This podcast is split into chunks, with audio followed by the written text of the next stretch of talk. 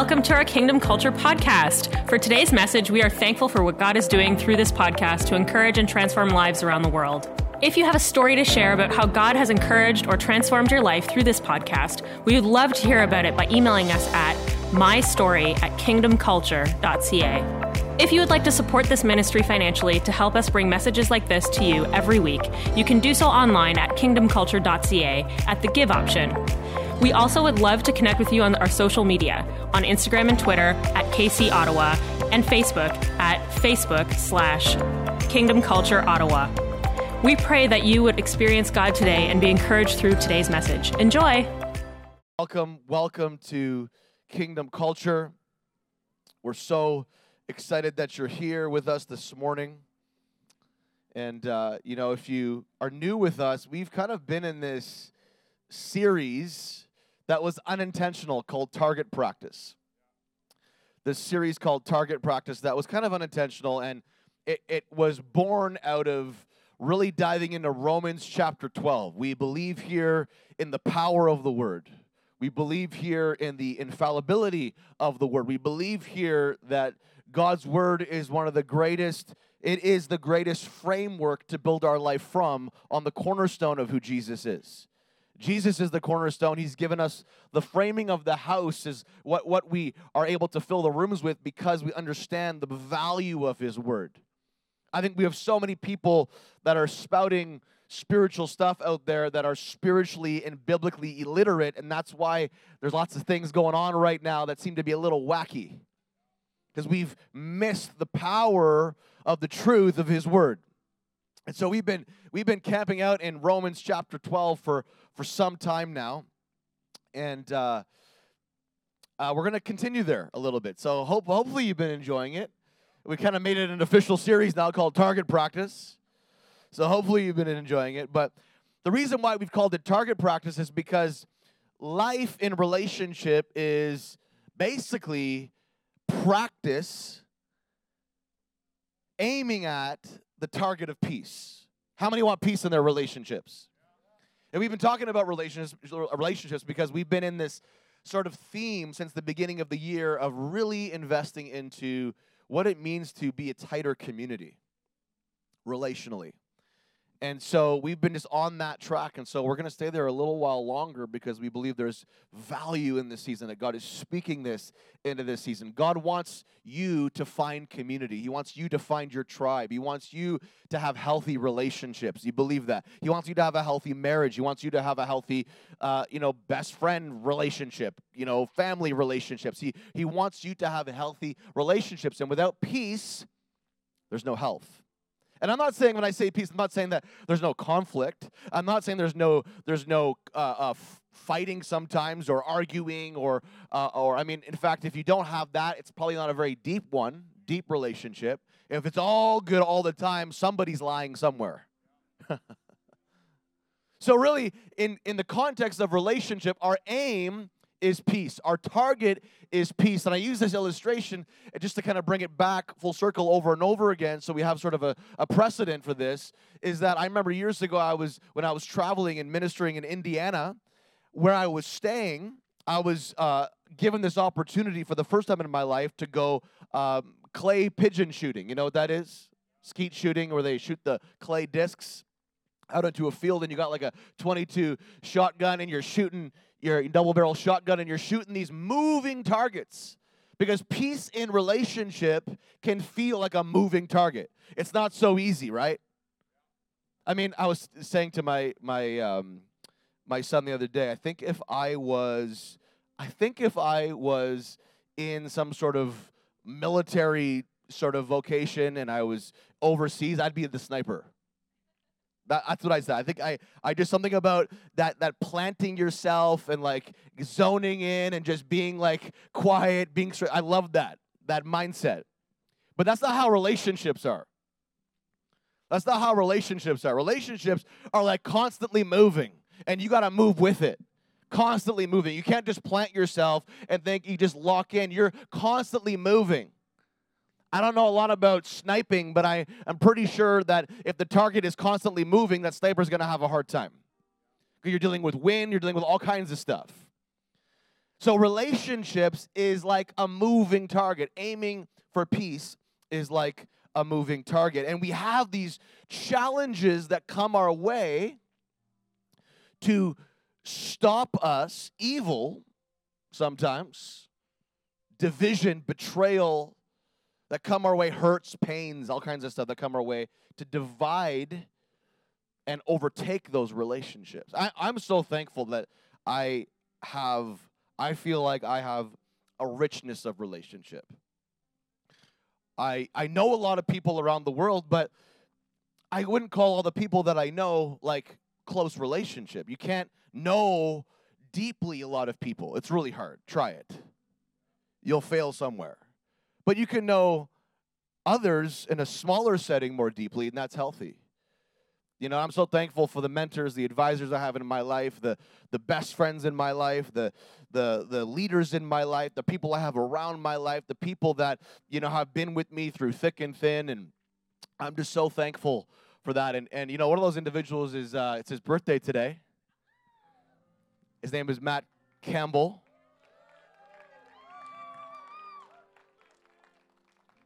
I just want to say happy birthday. Maybe we should sing. I don't know. You guys have a day to you. Happy birthday to you. Happy birthday, dear Matthew. Happy birthday to you. Woo!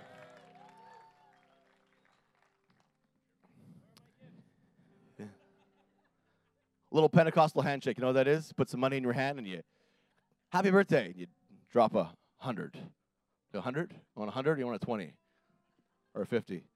No, I just I just want to say happy birthday, and I just um, you were supposed to be here earlier, and you left, so I couldn't do this, and now I'm like, it's in the middle of my message, so I gotta like. But I just, you know, I I I, I have a little bit of fear that I'm gonna get emotional because I love this individual so much. And uh, yeah, whew, there it is. I knew it was gonna come. But I just am so thankful for this man. He has been there with us in the the hellish moments and he's been there on the mountaintop moments. And you have to say he's one of the most reliable people that I know. One of the most consistent people that I know. One of the most loyal people that I know. And I'm just so thankful for you. And I'm so thankful that God brought you into my life. And I pray that this year would be like a year to remember. That so many things that are in your heart, you would just see the beginning fruition of things that you've been wrestling for, things that you've been stepping out for. That this would be the year that you begin to see like those breadcrumbs that say, hey, like, I'm listening. God is a good father to you, and He's listening to all your prayers. And I just pray that this would be the year of the breadcrumbs where you begin to see, hey, this is the beginning. In Jesus' name. Sometimes we have to go back to go forward. And I feel like in lot of, lots of ways, there's some prophetic symbolism of you coming back in this season to move forward. Sometimes we have to downgrade to upgrade. You know what I'm talking about? I know you know what I'm talking about. So I just pray that this year would be that year for you in Jesus' name. And I love you, man. I really appreciate you.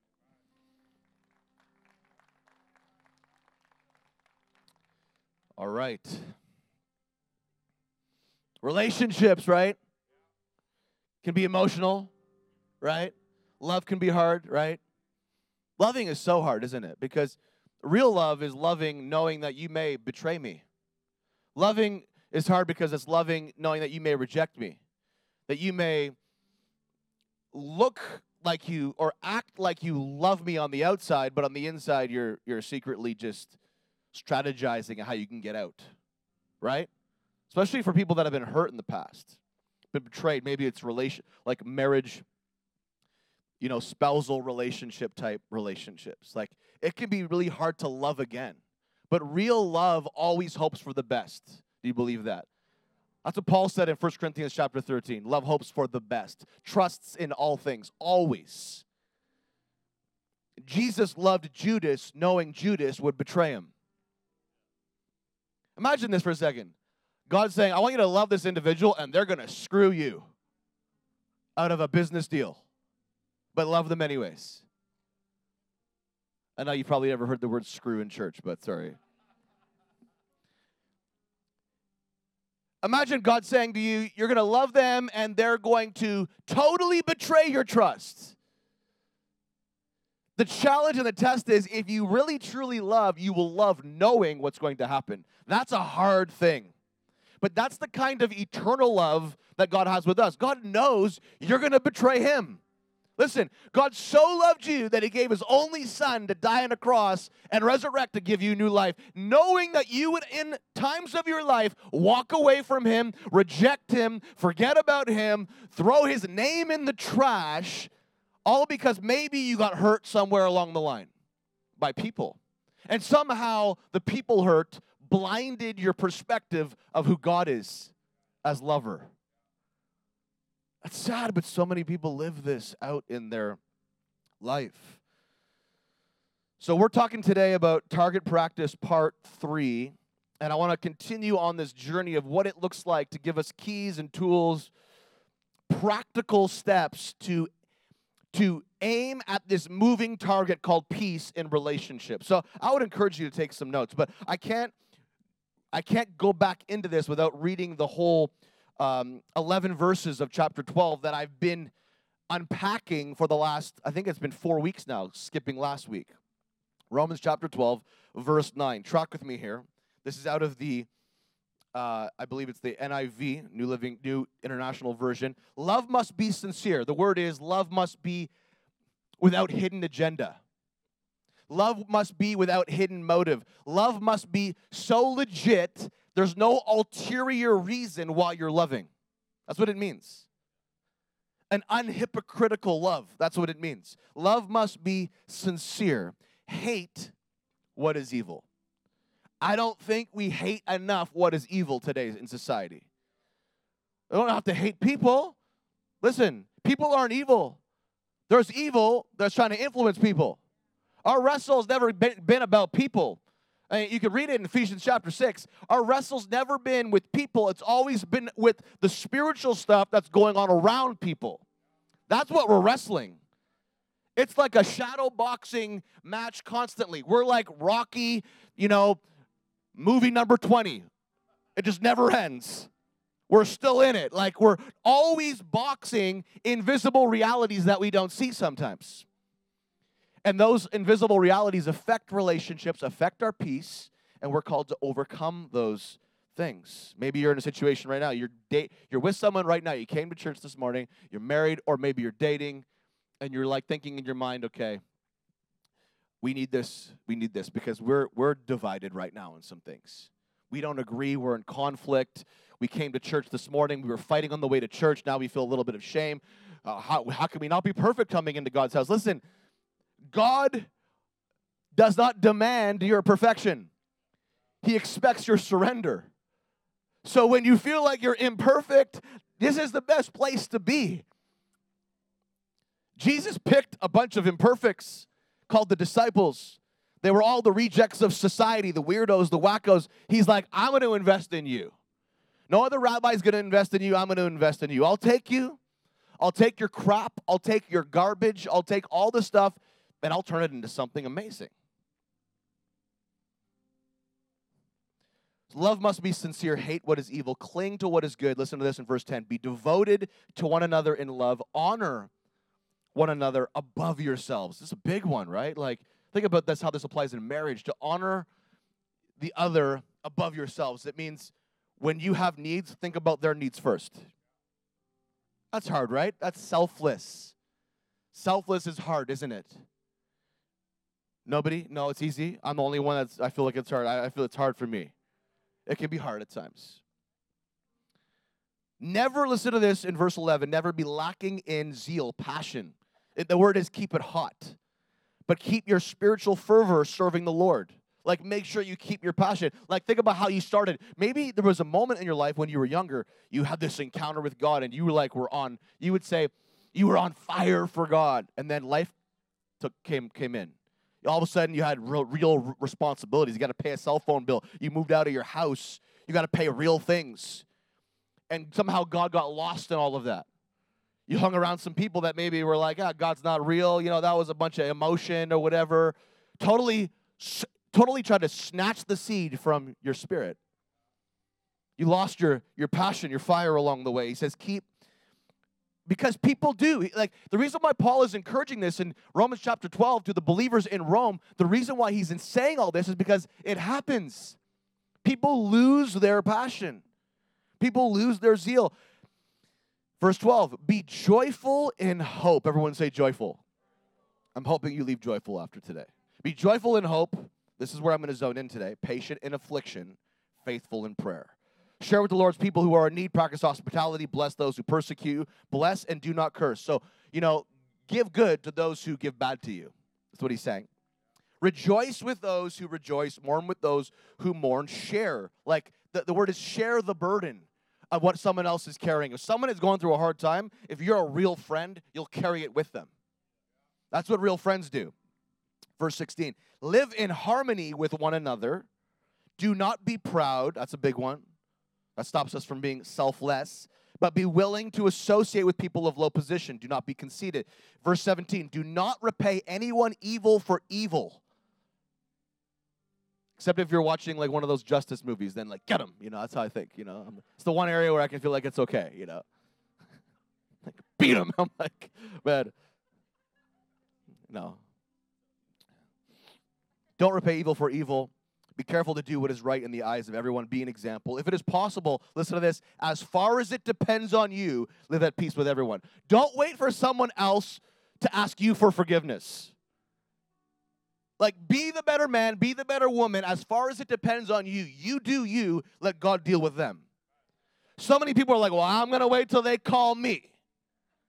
You don't know what they did to me. They got to call me, they got to email me. That's a really low level, immature way of aiming for peace in relationship.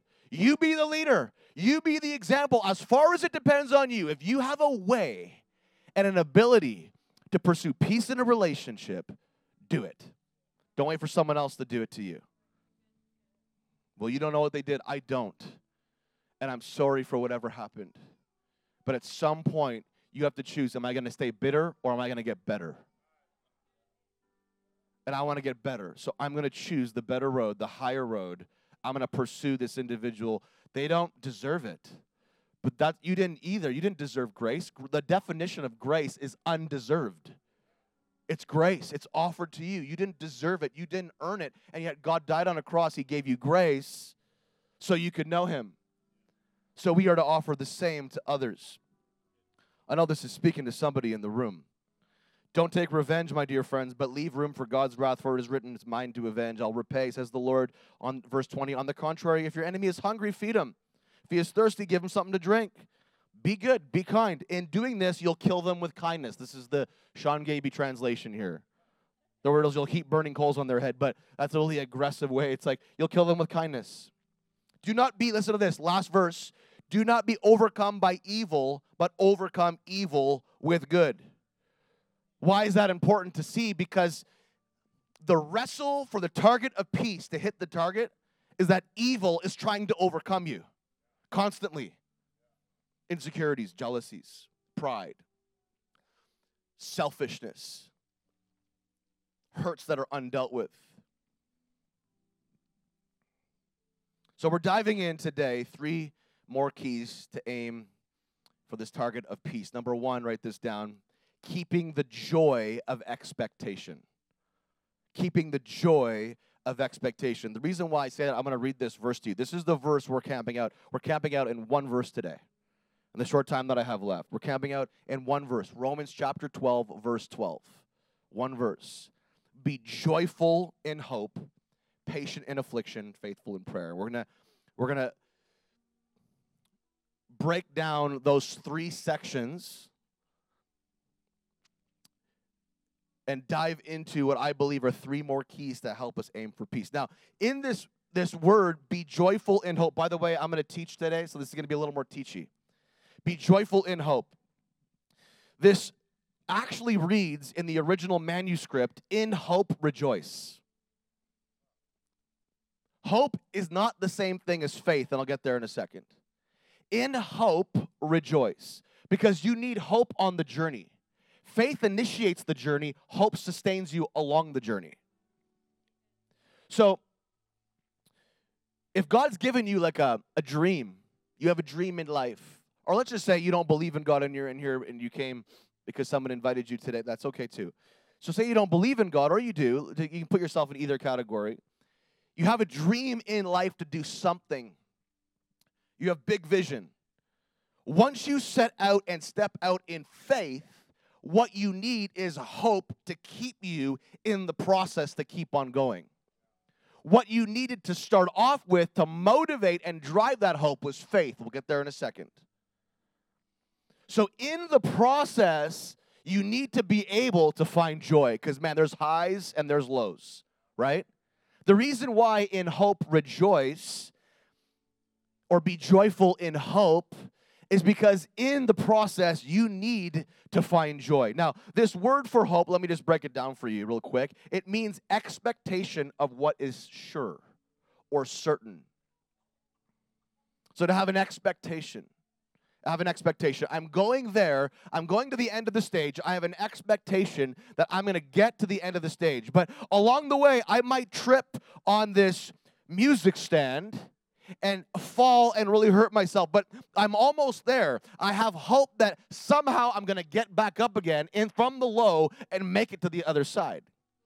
So in hope, while I'm on the ground down and I'm like down for the count, I see the end of the stage.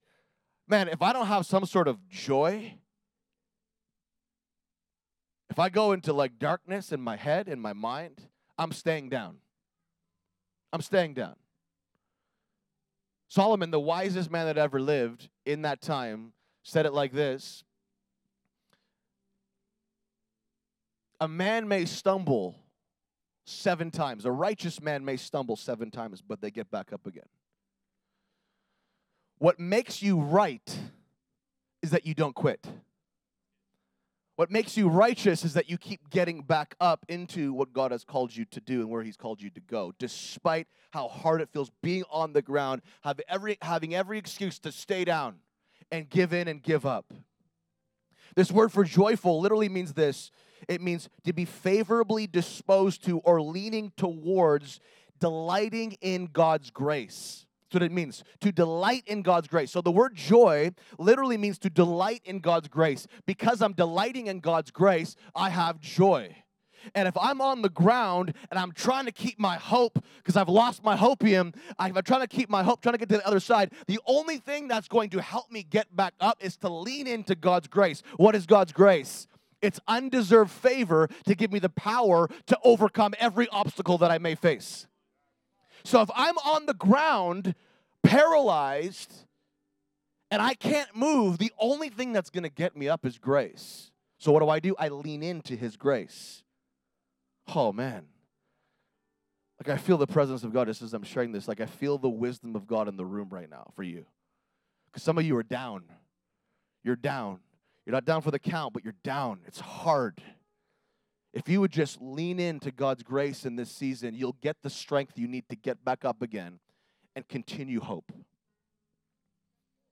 To delight in God's grace. So I say keeping the joy of expectation because in expectation, you have to delight in God's grace, and that's the word for joy.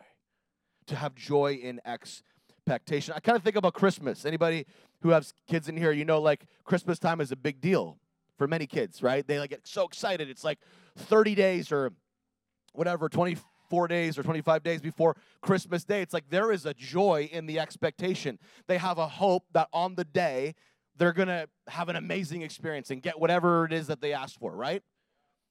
And I, I know that in this season with my kids, like I have four kids under the age of, of, of 14, 13, and I, I there, there's still this exci- excitement, but I don't know about you, and I kind of liken it to goals in life sometimes the day, I'm not saying the day is bad, the day is amazing, seeing the, the look on my kid's face, but it's like there's almost sometimes more joy in the expectation leading up to the day than there is on the day. Does that happen to anybody? I don't know. Maybe I'm just like, it's like you go, the, it's like then it's done, and it's like you kind of crash. It's like, oh, we're done. Now what? Like no more expectation. You know what I mean? It's like I'm depressed. No, not depressed, but you know what I'm saying. It's like that with goals in life. How many people know people that had the dream to be on the billboard, had the dream to, to be on the, the top 10, you know, pop chart or, or, you know, top five businesses in, in Ottawa. You win all the awards and you, you, you have this dream. You get there and it's like kind of disappointing because you thought you were going to feel something when you got there that you don't feel. But man, wouldn't you agree that the feeling you felt on the way there actually was somewhat more exciting? You know why it's that way? Because God cares more about the process than he does the end result. God, that's the nature of God. You are part you are literally likened to you're linking with the nature of God there. Yes, he cares about the end result. Like I'm not saying he doesn't care. But we're all about just getting the harvest, the harvest, the harvest, picking the crop. But God actually cares about what we learn along the journey to plant that crop, to till the ground, to prepare the crop so there can be a crop. And how many know before you get a crop, sometimes you got to lay some crap down? You need crap for the crop. And no one likes the crap part. But that's part of the process. And we learn something in that process that we don't learn when we harvest the crop. So the reason why sometimes it's like that is because that's the nature of God.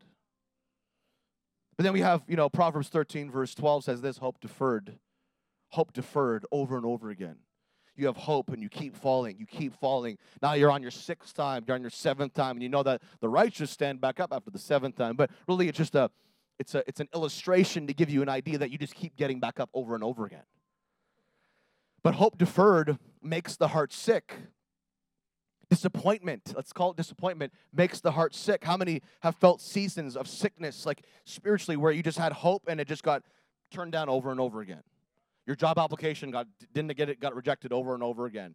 You got rejected on I don't know the date. I almost said I don't know if Tinder's a thing. I don't even know what Tinder. I, I know about Tinder, but I don't know if that's a bad thing. So like I, I don't even know. So I'm just saying, whatever dating site you use, gotta be careful. My mind works this way. I just I fire quick, right? So someone's got to give me. Is Tinder a bad thing? I don't even know. Is it sketchy or I don't know. Anyways, maybe you got rejected. by 10, 20 Tinder invites. I don't know, okay? Correct me if I'm totally wrong right now. And you just feel like nobody likes me. Nobody wants me. Hope deferred makes the heart sick. But a longing fulfilled is a tree of life. So we know that like when a longing is actually fulfilled and we actually get the harvest, it's actually beautiful. It really is. But man, we have to move through some hope deficiency along the way. And some of us have felt held hostage to hope deferred. Like, like hope, you know that hope, having hope in the process is one of the greatest things to build character. You want to know someone, you want to know the character of an individual, find out what they've been through in life, and see if they're still believing and standing. Because usually that proves character, it proves perseverance. Let's just read this in Romans chapter 5, verse 3. Verse 3, Romans chapter 5, verse 3. We can rejoice to, same tone, same writer, we can rejoice to when we run into problems and trials. What can we do? Rejoice. What can we do? Find joy. What can we do? Have joy, the joy of expectation. Because we're going to hit some trials, we're going to hit some hard stuff. What do I need? I need the ability to lean into God's grace. And when I do that, guess what? I'm rejoicing in the process. In hope, I rejoice. He says, verse 3, we can rejoice too when we run into problems and trials, for we know they help us develop endurance. And endurance develops strength of character. And character strengthens our confident hope of salvation. Continuing to hope when you want to give up is what's going to make you a big man, a big woman in the spirit. If you give up at every opportunity, if you keep quitting every little job because someone offended you at your job, you're not developing the perseverant type of character that you need to win in life. You cannot shelter yourself from trial. You cannot shelter yourself from tests and hard seasons. One of your greatest mentors, you know what it is? Is your season. Your season is mentoring you to be a better version of you. however you got there. Maybe it was by choice, whatever. You can try to figure out, well, did God put me here? Well, that would be bad theology because I'm in a really bad season. Did, did life put me here? Did I put myself here? It doesn't matter. You don't try to figure that out. Just figure out what God's going to do while you're in it. Because he's so redemptive, he's so good that he'll, ta- he'll take lemons and make lemonade every day of the week with it. He'll take what you discard and he'll make something great out of it. He'll even take compost and make great things out of it. That one was for Joel.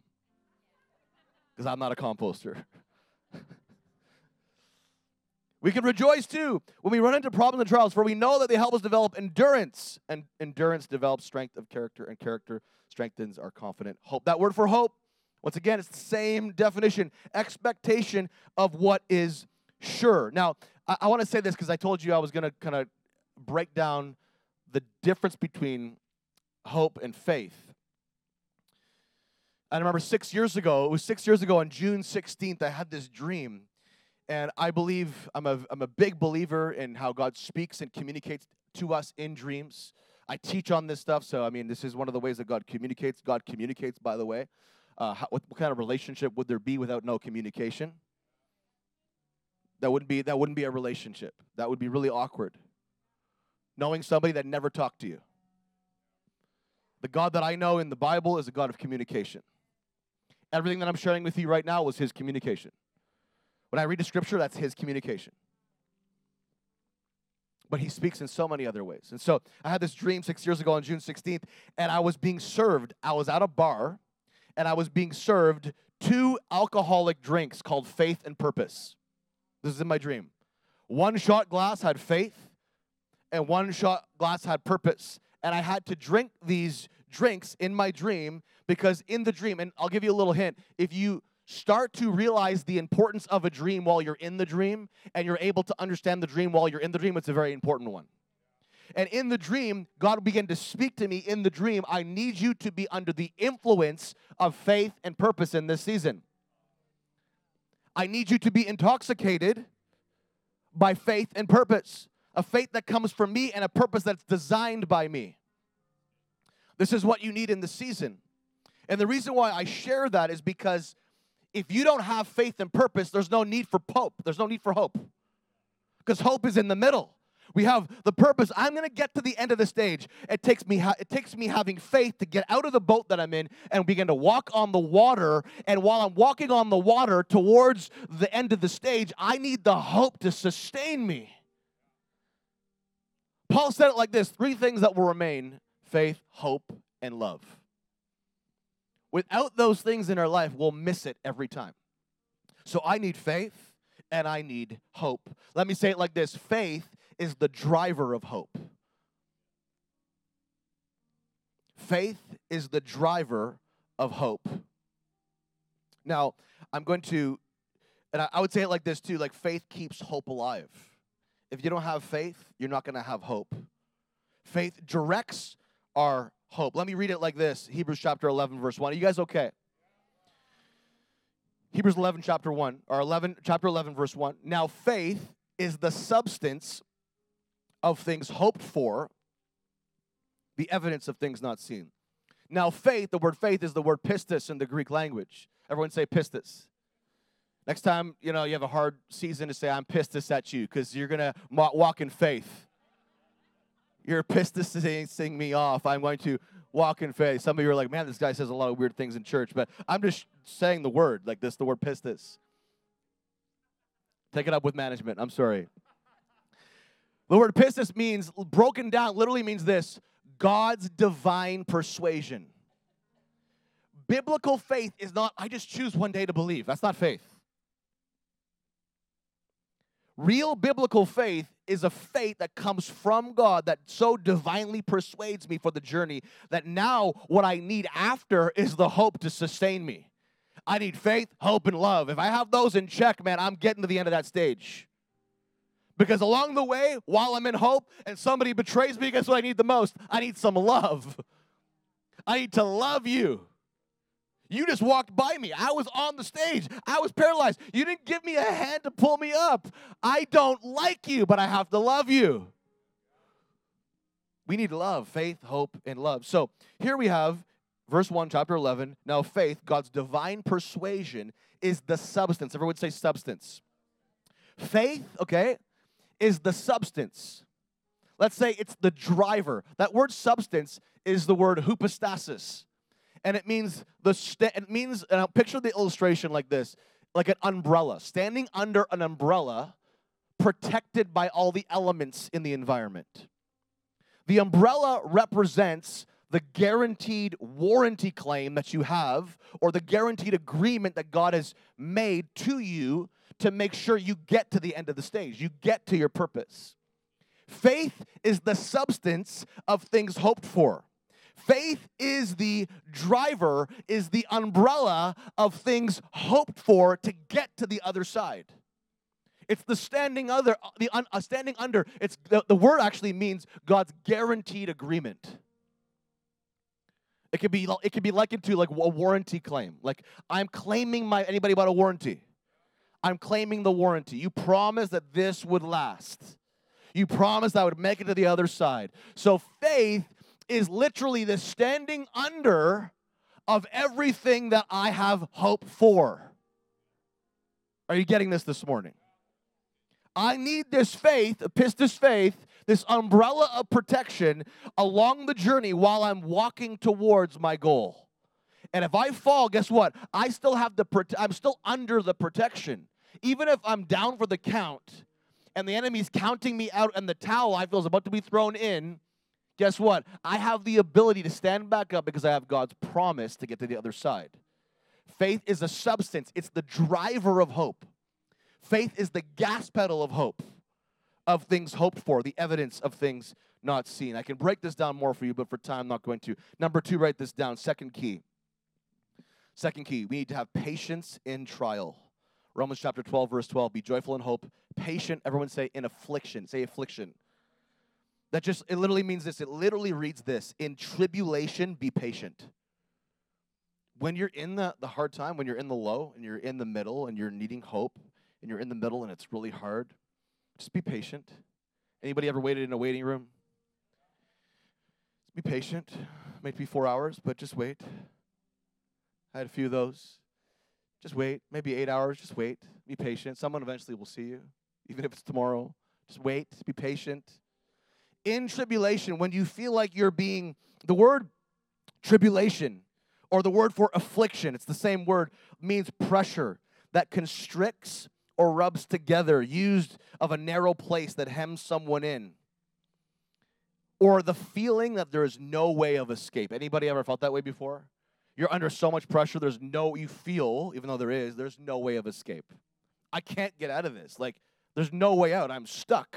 Like, what am I going to do? I'm just stuck, constricted. This is really hard. What's the charge? What's the key? Be patient. Be patient because there's tribulation and trial in relationship. Be patient.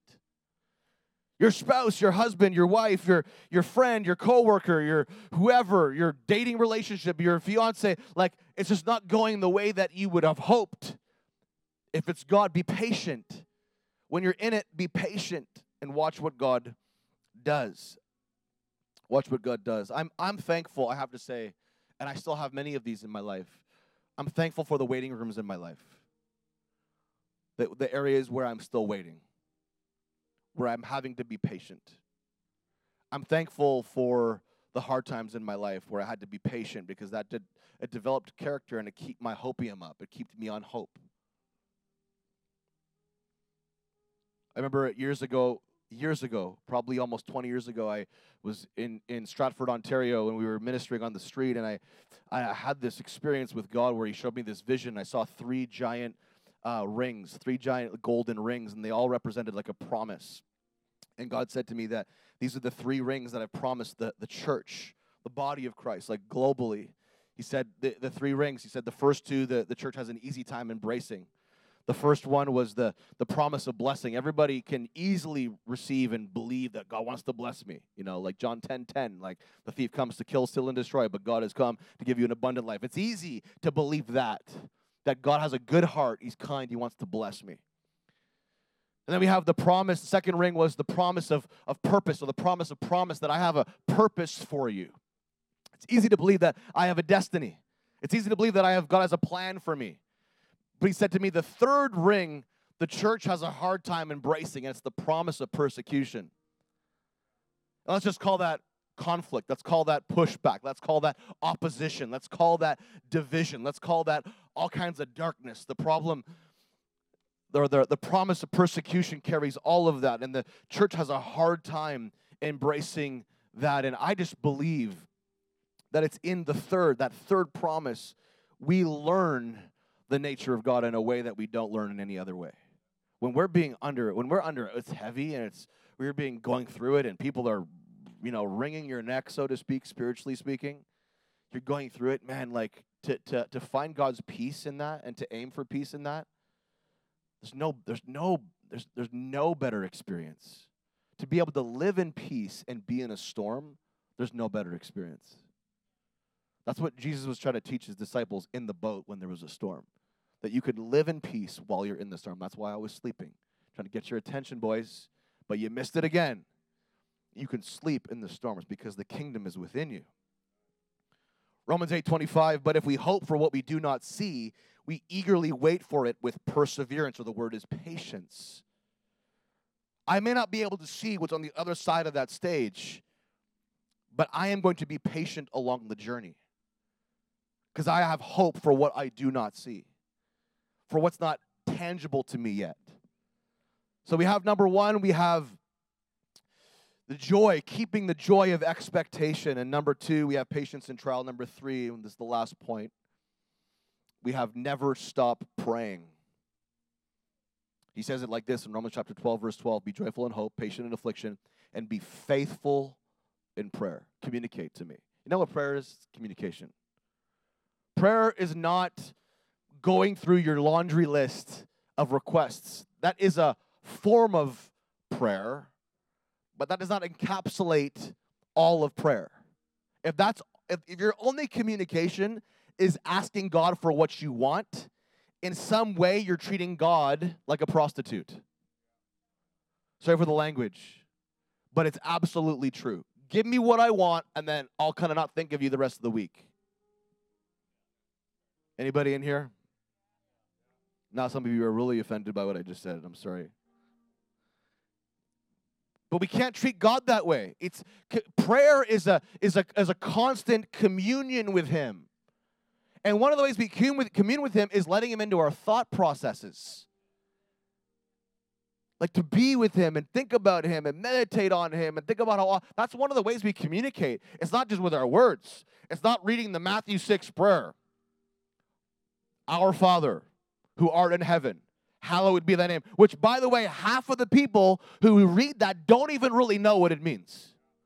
They just were taught it at one point and they read it like clockwork and have no depth of understanding of the power of what Jesus was trying to teach his disciples. So we repeat stuff that we hear without even knowing it. God wants your real communication, your genuine communication, your genuine affection. Are you hearing this this morning? This word literally means in prayer, be consistent. It doesn't mean that you have to be praying 24 hours a day and you can't do anything else. You can't go to the bathroom, can't eat, you can't do anything. No, he's just saying, let me into all those areas of your life. Think about me. It's one of the ways we pray. He repeats himself in Romans chapter 12, being faithful in prayer, also in 1 Thessalonians chapter 5, verse 16 to 19, by saying this rejoice always. Kind of get that again, right? Have joy. Like in every season of life, in every hard process of life, rejoice. Find find grace. Be in joy when it's hard, when it's good, when it's hell, when it's heaven. Be in, in, in, in grace. Be in joy. Rejoice always. Pray without ceasing. Never stop praying. The word literally means without any unnecessary interval. That's what it means. To pray without any unnecessary interval. Bring me into every area of your life in verse 18, and everything give thanks, for this is the will of God. And he closes it off do not quench the spirit, because when we don't include God in every area, guess what? We are actually quenching the spirit in parts of our life. God can come with me to church, talk to me, but when I go to work, it's like I don't even think about God. God's a 24 hour on tap father. You know that, right? Like, he's like with you, like, he's omnipresent, like, he's always with you. You can't escape him. You can't even pray prayers at dinner, like, God be with our conversation. He's like, wait a minute, am I not God omnipresent? I'm with you all the time when you're playing your dumb video game. I'm with you. I'm with you all the time. So, hey, include me. Include me in the video game. My son actually includes God in the video game process. I'm okay with that. I'm like, God, bring him in. Bring him in. Just make sure he tells you to stop, you stop, because it's been a long time now. But my son will bring him in. I'm like, this is how we communicate with God. We bring God into everything. He's omnipresent. He's with your conversation. You know what you should say at dinner next time? Be like, God, I know you're here, and I'm a little freaked out because I want to say this thing, and I'm upset right now, but I know you're here. So, God, help me to remember that you're here when I forget and do some stupid things. That's a better prayer. Never stop praying. I want you to stand up with me as we close here. I hope and I believe for many of you in this room for your relationships in this season. There are co working relationships that are in fire right now in your life. There are spousal relationships that are under fire right now in your life, family relationships, people that you haven't talked to since COVID, since the greatest swear word that ever occurred in life, the word COVID, no one likes that word anymore, has come, you know. There are people you don't talk to in your life because, you know, maybe you did things differently. You didn't do what everybody wanted you to do, and there's divides and and maybe you lost relationship the word is as far as it depends on you, aim for peace. I would encourage you to go back to some of those once good relationships. Like, why did that season have so much authority? Why did we allow the enemy to have so much authority to permanently mar and destroy relationships? Was the relationship not more important than an agreement on what we do and how we handle something that no one's ever experienced before? What's more important? When you go and you die and you get to heaven, you're not bringing, let me tell you, you're not bringing your mask with you. You're not bringing your vaccine with you. I'm not saying any of those other things are bad. Don't get me wrong. I'm just saying you're not bringing all the things that divided you with you. You're bringing the relationships with you, the people that you impacted, the people that you gave your life for. That's what's remembered. What legacy did you leave behind?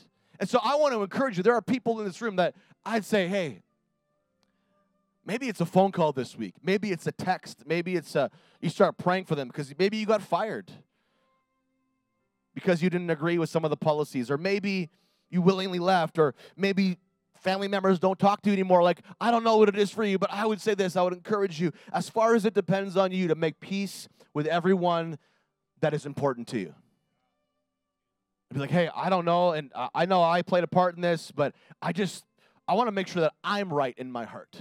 I don't need you to be right in your heart. I want to make sure that I'm right. That I feel at peace. I have a healthy, clear conscience. Why don't you just close your eyes just for, for a second? I just I pray that the Holy Spirit is speaking to you right now. And I pray and I'm believing that many of you here today, whether it's for the first time or multiple times, that that you feel something different about this morning. You can feel God's wisdom speaking at you, speaking to you. He's the kindest person I've ever met. He's the kindest, most amazing, most loving father. He is the most amazing individual. And just like we celebrated last week and every week, we wouldn't be able to have a relationship if Jesus did not die on a cross and resurrect again. He defines himself as different than every other small g God out there because he willingly died to set you free from you, to set you free from sin and death, but then was raised to new life to give you new life. Romans 10 says, If you believe in your heart that Jesus was resurrected on the third day and you confess with your mouth that he is God, that he is Lord, man, there's going to be a metamorphosis on the inside of you there's going to be a transformation on the inside of you. And I want to make sure I give everybody an opportunity every time we come in here to say, "Hey, I'm I'm I'm open. My heart is open. I don't know what this all means. I know for me, at 18 years old, on the car in the 417 by myself, I was a very angry individual, didn't believe that Jesus was the way, and Jesus visited me in my car. And I heard these words. I didn't see anything, but I heard these words make a choice. And it was like in that moment, I can't explain to you what happened, but it was better than any drug I'd ever done. It felt better than anything I'd ever experienced. And my eyes were opened, and I knew it was Jesus speaking to me. And so I said, I'm in. I'm making the choice today. I'm letting you in. I don't know what this means, but I'm all in. If I'm going to be in, I'm going to be all in. I don't want to be a fence sitting guy. I want to be all in because if you're as real as you say you are, then you're a 24 hour God. You aren't a Sunday, seven day, only one day a week God. You're an everyday God, 24 hours a day, every day. And I want you in my life because I know with you, I have the better version of me. And maybe that's you in this room right now. You've never said yes to Jesus. I want to give you an opportunity just with every eye closed right now. It's a private thing right now between you and God. If that's you and you say, like, I want to come into a relationship today, or I want to make it right with God. Maybe there was a time where you say you knew God, but you've walked away. I want to give you an opportunity just to say, hey, I'm surrendering today again. When you put your hand up, and I'm going to give you an opportunity in a second, just it's simply it's an outward sign of an inward surrender. It's all it is. If the police can make you do it, why can't God? Putting your hand up is simply saying, God, I surrender. I am, I am, it's an outward sign of an inward surrender. So if that's you in this room, I want to give you the opportunity just to boldly, without caring about what anybody thinks, if you want to make it right in your heart with God today and say, I'm letting you in. Maybe it's for the first time. I, I want a relationship with you. I don't want religion. I had religion. I tasted religion. I want a relationship. If that's you, just boldly stick your hand up real quick. Just keep everyone, keep your eyes closed. Just That's awesome. Just keep your hand up.